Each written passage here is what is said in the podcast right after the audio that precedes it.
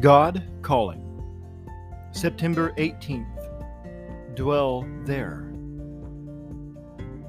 He who dwells in the secret place of the Most High shall abide under the shadow of the Almighty. Psalm 91, verse 1.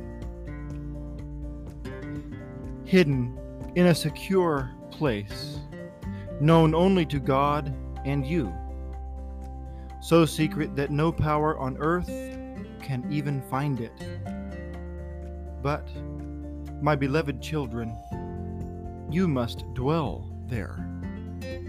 Not occasional visits, but a real abiding, making it your home, your dwelling place.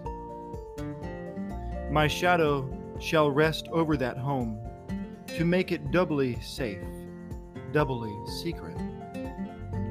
My shadow rests like the wings of a mother bird protecting her young. How safe, how secure you must feel there. When fears attack you and worries weigh you down, it is because you have ventured out of that protective shadow. Then the one the only thing to do is to make your way back into the shelter again. So, rest.